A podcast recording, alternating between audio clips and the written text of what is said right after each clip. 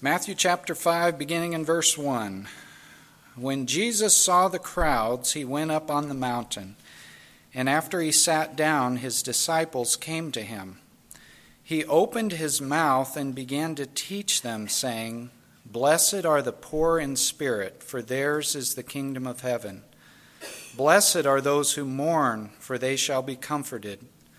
Blessed are the gentle, for they shall inherit the earth. Blessed are those who hunger and thirst for righteousness, for they shall be satisfied. Blessed are the merciful, for they shall receive mercy. Blessed are the pure in heart, for they shall see God. Blessed are the peacemakers, for they shall be called sons of God.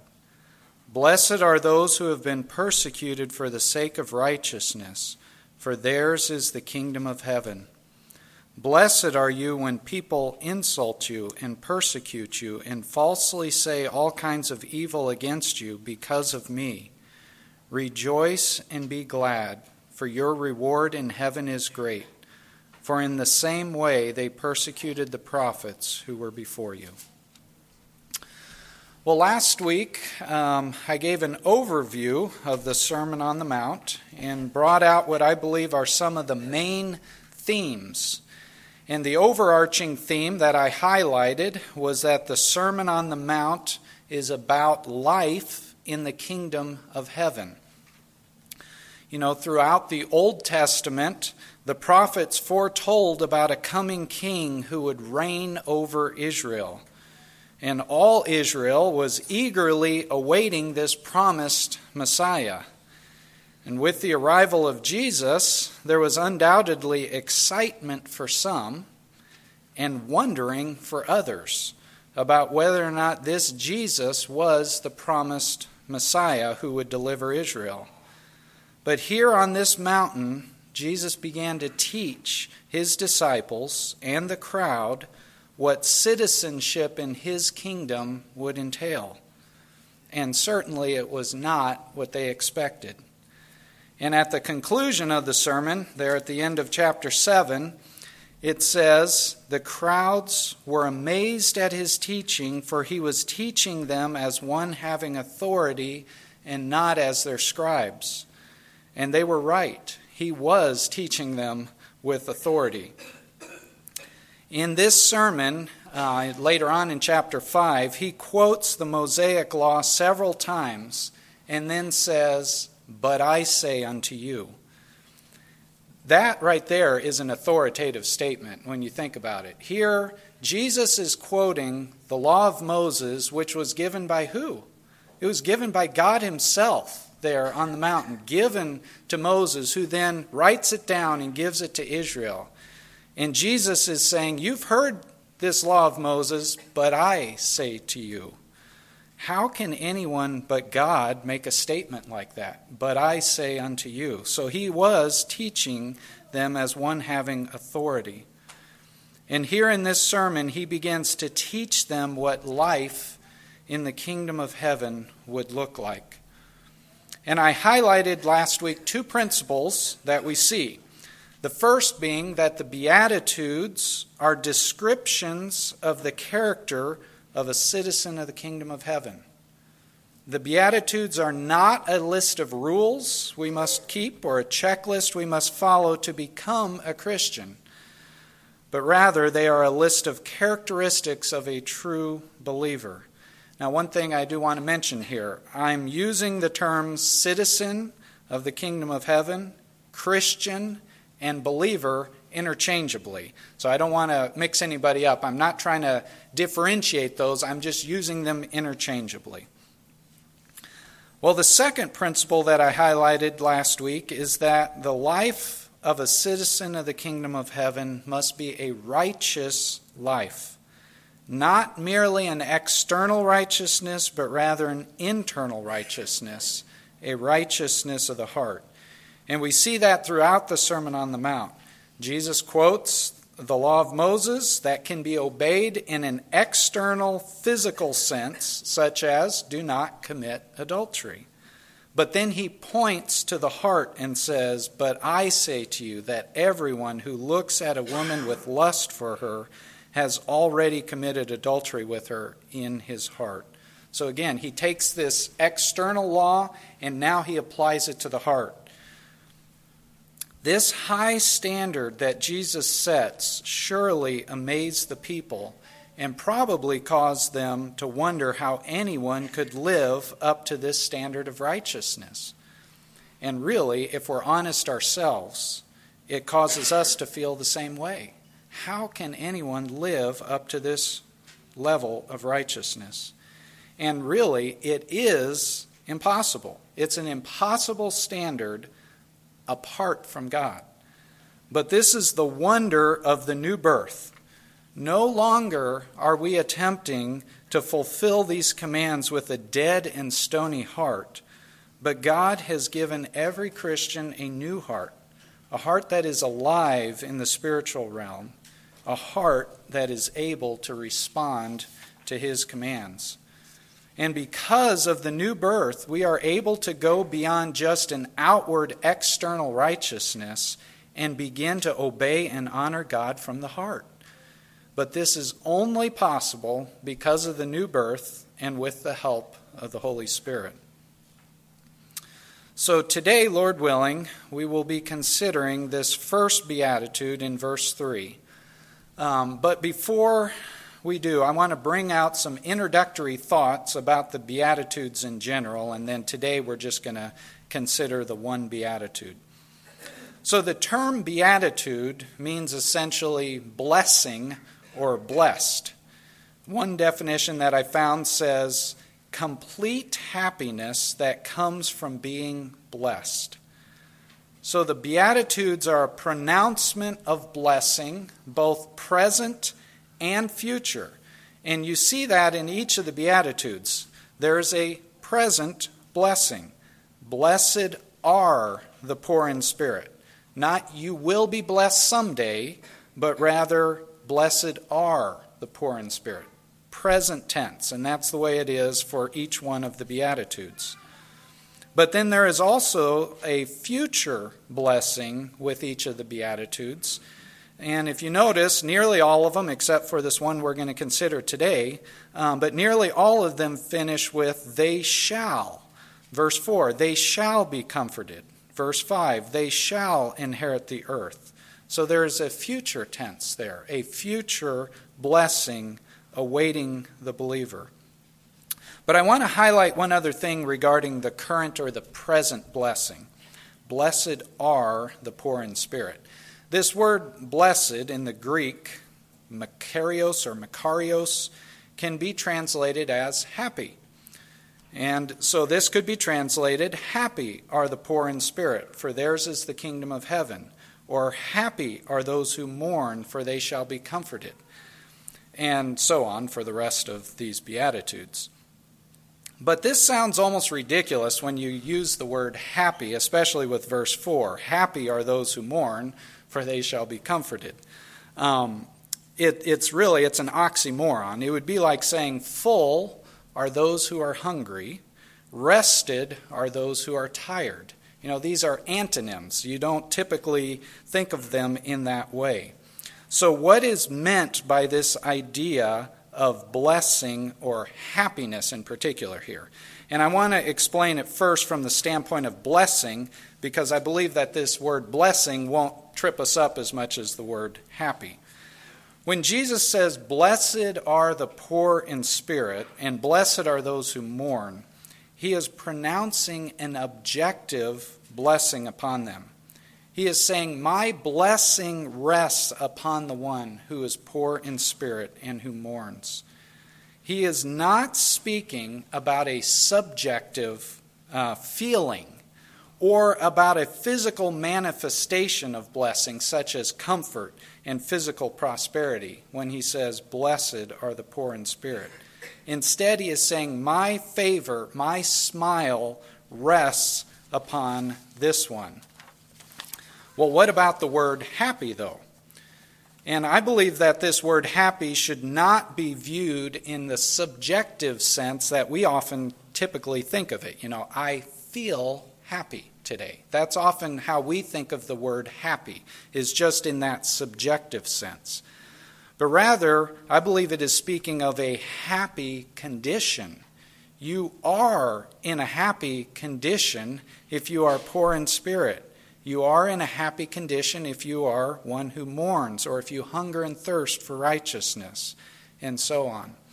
And I thought of an example of this. If you think about an infant, a baby, born into extreme poverty and suffering, but then if a loving and wealthy family adopts that baby out of that pitiful situation, that poverty and suffering situation and brings it into a home full of love and giving it everything that it needs to survive and to grow and to prosper, you would say that is a happy condition for that baby. But what about what if the baby's crying? You know, is hungry. Babies cry. So does that mean clearly that baby is not happy? Well, the baby may not be feeling happy but they are in a blessed and happy place because of what this family has done for them.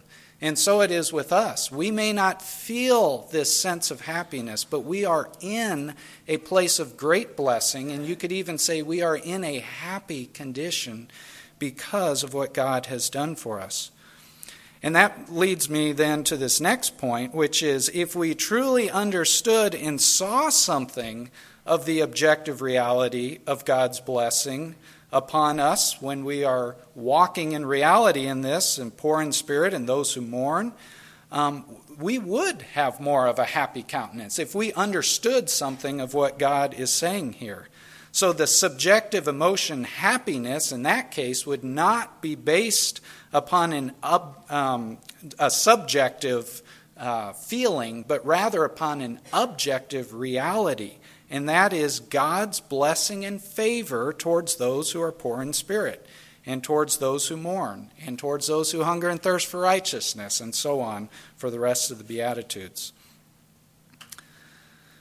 But that being said, I am not going to continue to use the word happy. I'm going to use it as it's here in, in my translation, the New American Standard, the word blessed. And I do believe that's probably a easier word for us to understand because we don't get tripped up with um, this association of the subjective sense in how we typically use the word happy. Well, let's get started here. Um, verse 3 Blessed are those, I'm sorry, blessed are the poor in spirit, for theirs is the kingdom of heaven. So, what comes to your mind when you hear the word poor? You know, if you look up the word poor in the dictionary, probably one of the first definitions will be something along the lines of lacking material possessions or relating to or characterized by poverty. And so, if you're like me, you probably immediately think when you hear the word poor, you think of a lack of money or a lack of possessions. But is that what Jesus is referring to here? Blessed are those who have little in this life. Is that what Jesus is saying? And I would say no, that is not what Jesus is speaking about here. Citizenship in the kingdom of heaven is not based upon how little we have in our checking account, or how few possessions we have, or how old and rusty our car is. Now, God may call some to great sacrifice, such as giving away houses and possessions and money, but to intentionally live at a poverty level for the sake of the kingdom of heaven is not what Jesus is commending here. That's not what he's exhorting here. He says, Blessed are the poor in spirit this poverty that Jesus is speaking about is not a physical poverty, but a poverty of the heart or a poverty of the spirit. Now, it may, this, those who are poor in spirit may also be poor in physical belongings, but it's not a direct, direct correlation. This poverty of spirit begins on the inside and works itself out to the outside. In other words, it begins in the heart, and from there it begins to affect the externals as well. And how many people have gotten this completely backwards and thought by starting with the externals that they could affect the heart? And it doesn't work. Taking a vow of poverty without being poor in spirit just creates a proud, self righteous, poor person. In other words, you're still poor on the outside, but you're not poor on the inside. But when this poverty of spirit or humility begins at the heart level, it eventually affects every area of that person. If there's a problem with the fruit of the tree, you don't fix it by polishing up the rotten fruit out on the end of the branches. You fix it by dealing with the issues at the root of the tree. If the root is good, then the fruit will be good too. In uh, Philippians 2, uh, Paul exhorts us there to have humility of mind, which gets across the same idea. True humility must begin on the inside, in the mind, and in the heart. And the Pharisees were ones who outwardly appeared righteous. They had it all down on the external, but inside they were full of wickedness. And Jesus said this to them. Let me turn to Matthew 25, read a few verses here. Or rather, Matthew 23, verse 25. He says, Woe to you, scribes and Pharisees, hypocrites! For you clean the outside of the cup and of the dish, but inside they are full of robbery and self indulgence. You blind Pharisee, first clean the inside of the cup and of the dish, so that the outside of it may become clean also. Woe to you, scribes and Pharisees, hypocrites! For you are like whitewashed tombs, which on the outside appear beautiful but inside they are full of dead men's bones and all uncleanness. So you too outwardly appear righteous to men, but inwardly you are full of hypocrisy and lawlessness. So this gets across exactly what I'm talking about. Trying to affect the heart by dealing with the externals. It doesn't work. You must begin with the heart, and from there it does begin to have a change in attitude and a change in behavior, a change in fruit. So, uh, being poor in spirit is not talking about externals, but then also, poverty of spirit is not referring to having a poor self image. And there is a type of attitude that may appear to be poor in spirit, but in reality is just a preoccupation with self.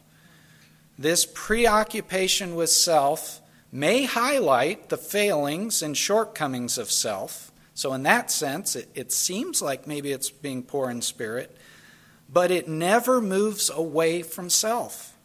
This type of person will often focus on their failings and conclude that God could never love a sinner such as myself. Woe is me and that's where they stay. They never go beyond that.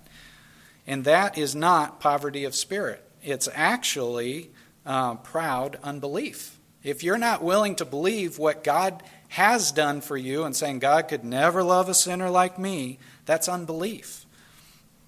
A true poverty of spirit will see its failings and shortcomings, but will see it with a focus towards God and away from self.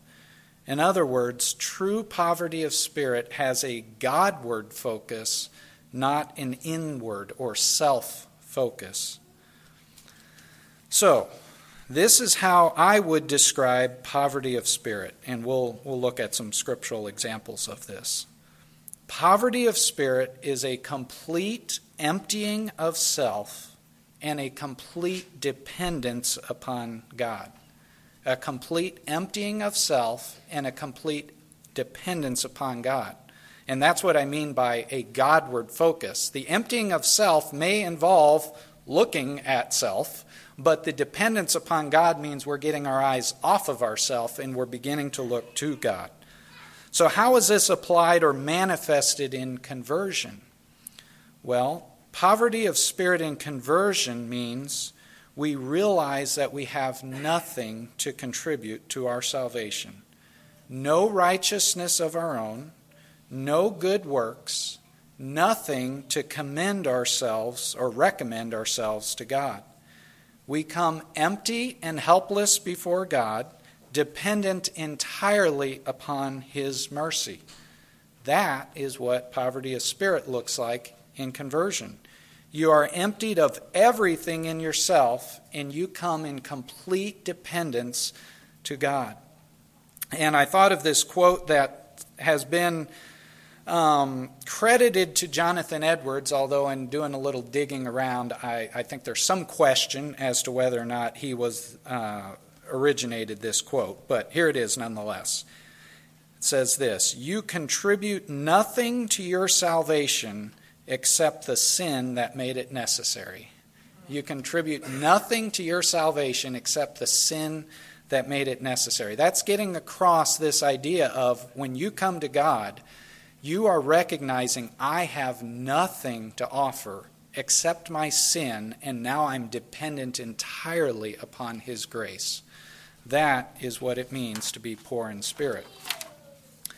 Well, the prodigal son is a good example of poverty of spirit.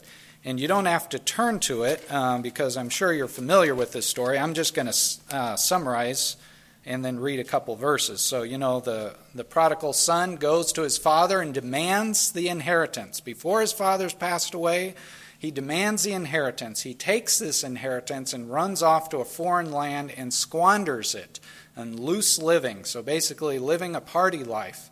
And then, when that has all been lost, he is um, completely emptied, you might say, and he goes off and hire, hires himself out as one who's working in the fields feeding the hogs, the swine. And as he's there, he begins to, in desperation, he's so hungry that he's looking at the food that the hogs are eating and thinks to himself, you know, I, I would like to eat that. But then in verse 17, it says this But when he came to his senses, he said, How many of my father's hired men have more than enough bread, but I am dying here with hunger? I will get up and go to my father, and will say to him, Father, I have sinned against heaven and in your sight. I am no longer worthy to be called your son. Make me as one of your hired men. So he left, the, the prodigal son left um, proud, rich, and full. You know, his father had just given him this inheritance, so he was quite wealthy. And I'm sure there was pride there. Look at all this that I have, and arrogance, and he goes off and he squanders it. But he came home, uh, after he came to his senses, rather, he, he returned to his father humbled, poor, and hungry. So, what a contrast that is. Leaving arrogant and proud and full, and then he returns emptied, poor, and hungry. He came home claiming nothing. Notice that in um, verse 19 I am no longer worthy to be called your son. He didn't claim what he could have said, you know, I've made a mistake, but I'm still your son, you know, make sure that I have that place of honor and respect as your son. He doesn't do that. He takes the low position and he asks for only for mercy to be allowed to be considered one of his father's hired servants. That is what poverty of spirit is. Not claiming anything, any right that you have, but recognizing I have nothing and I'm dependent entirely upon mercy, upon grace. There's a verse from a hymn that we sing sometimes that brings this thought out very well. Uh, this is from um, Toplady, the song Rock of Ages. Nothing in my hand I bring, simply to thy cross I cling. Naked come to thee for dress, helpless look to thee for grace. Foul I to the fountain fly, wash me, Savior, or I die. And that's that is the confession of every true Christian. Nothing in my hand I bring. We cannot bring anything to God. We are dependent entirely upon His grace. Simply to thy cross I cling. Well, the word that obviously comes to mind when we're talking about poverty of spirit is the word humility. And how fitting it is that the first of the characteristics of a citizen of the kingdom of heaven is poverty of spirit or humility. There will be no proud person in heaven. No one in heaven will say, See what I did to gain access to this kingdom. Every citizen of the kingdom of heaven will be the same emptied, helpless, humble, and completely dependent upon God. And there's a perfect illustration of this in one of Jesus' parables. So let's turn to this one in Luke 18. Luke 18, verses 9 and following. This is the account of the Pharisee and the publican, or the Pharisee and the tax collector.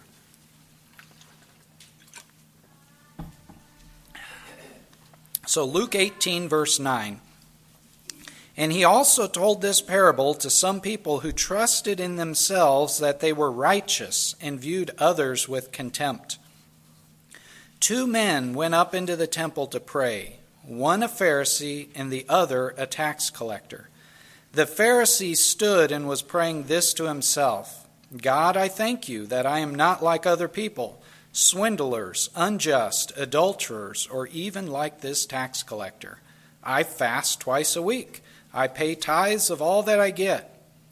But the tax collector, standing some distance away, was even unwilling to lift up his eyes to heaven, but was beating his breast, saying, God, be merciful to me, the sinner. I tell you, this man went to his house justified rather than the other. For everyone who exalts himself will be humbled, but he who humbles himself will be exalted. So, this is really putting in parable form exactly what we're talking about here about being poor in spirit. This tax, or rather, this Pharisee is praying, thanking God for basically how good he is. Look at how good I am, God. I thank you that I'm not bad like that guy.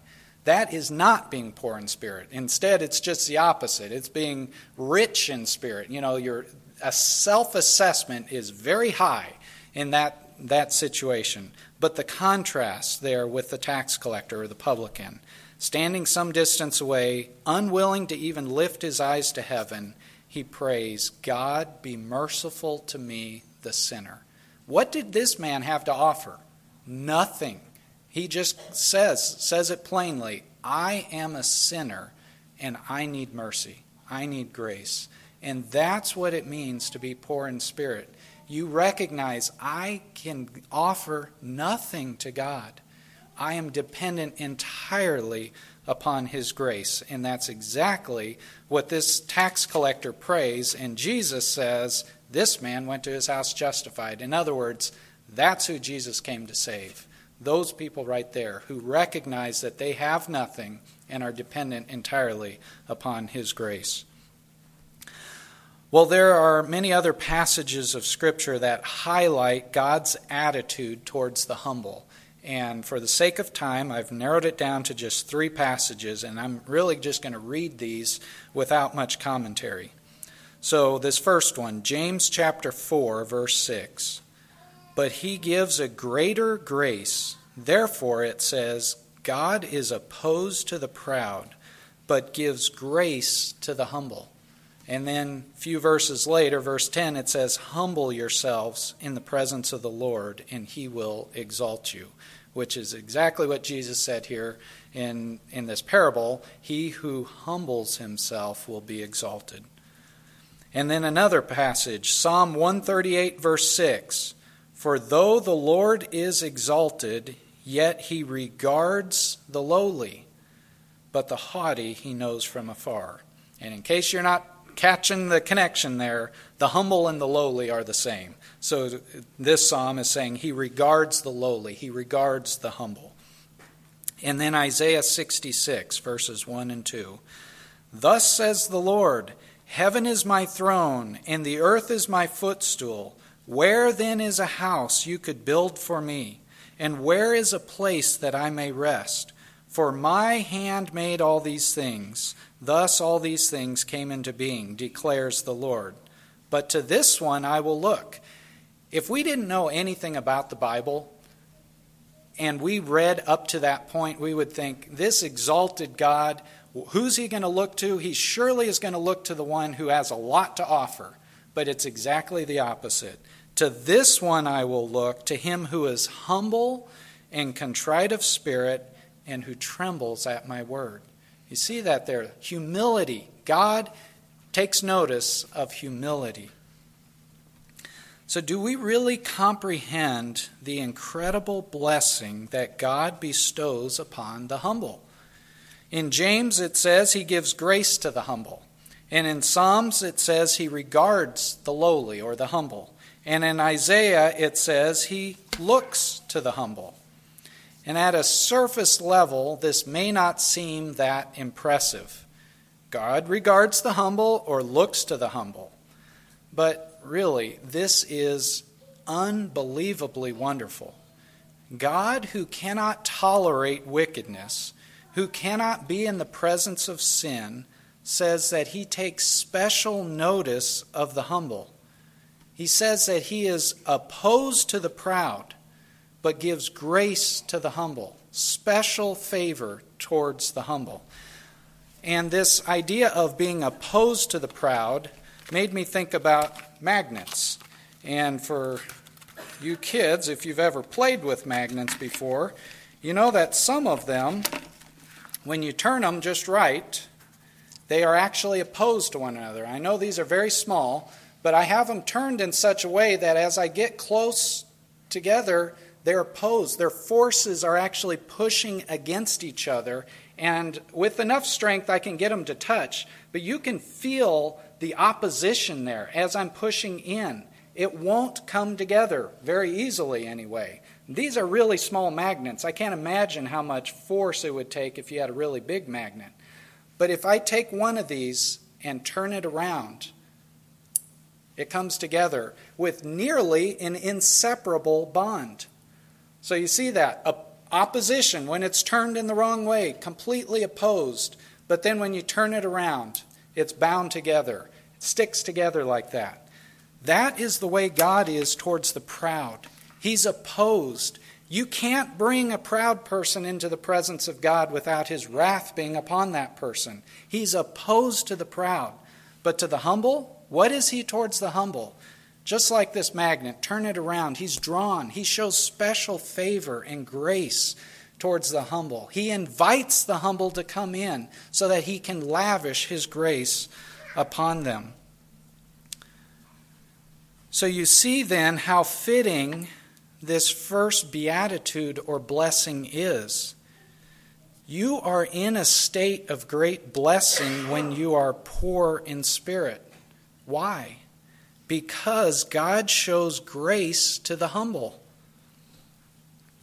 Now, let me get back here to Matthew 5. Blessed are the poor in spirit. So you see that. Remember this, this beginning word, blessed. You are in a state of blessing. God is showing favor to this one, to the one who's poor in spirit. And again, when we connect that with the rest of these verses that we've looked at, we see the special favor that God has towards the humble or towards the poor in spirit. Well, what then about the blessing, the future blessing? For theirs is the kingdom of heaven. Jesus is telling us that the kingdom of heaven is reserved for the poor in spirit. The kingdom of heaven belongs to the poor in spirit. It's theirs. Theirs is the kingdom of heaven. Grace is given now to the humble. That's true. To everyone who's walking in humility, grace is given to you now, and heaven awaits the humble. God's presence now, his favor now, and eternity in the kingdom of heaven with him is the promised blessing.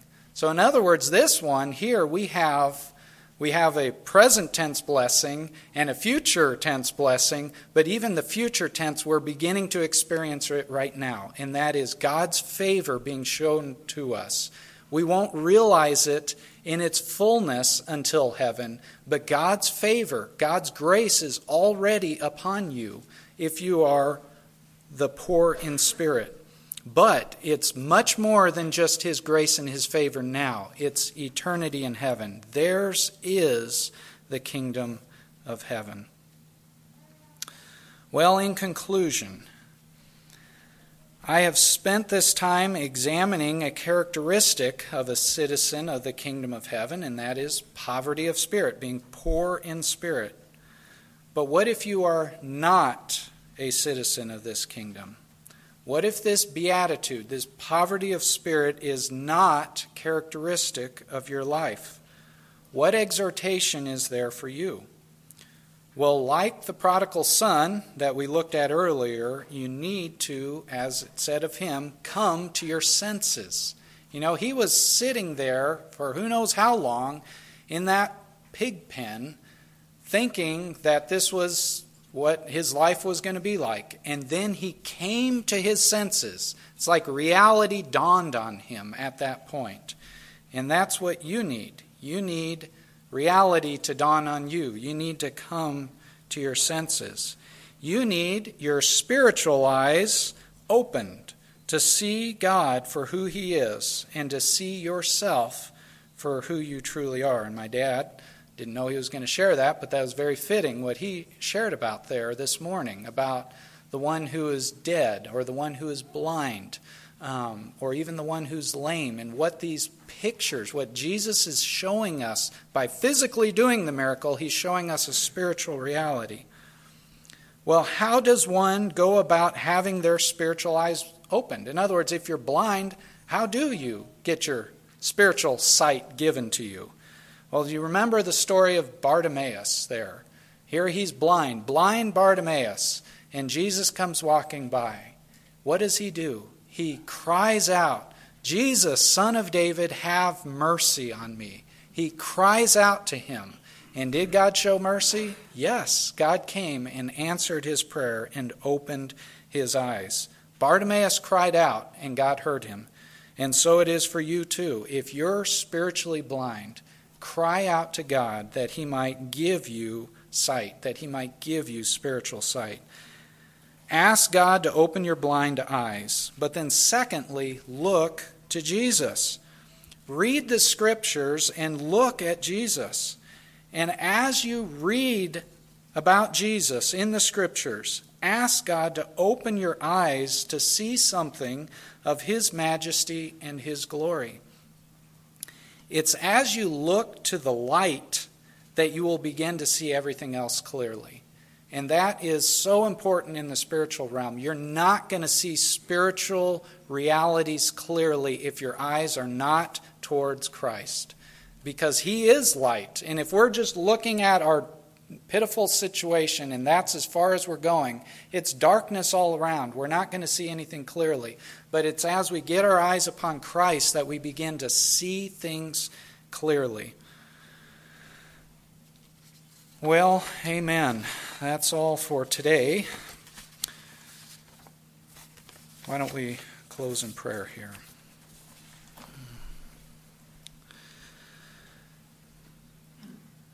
Father, we thank you for this wonderful promise that we see over and over in Scripture that you show grace, that you show favor towards the humble.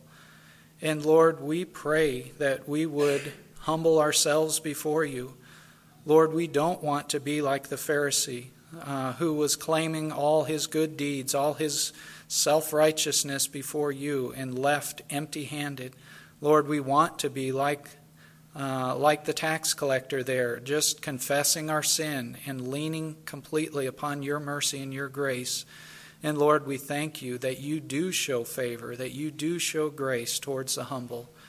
Lord, help us to walk in this reality. I pray for anyone here today who doesn't know anything of this reality, Lord, that you would open their blind eyes.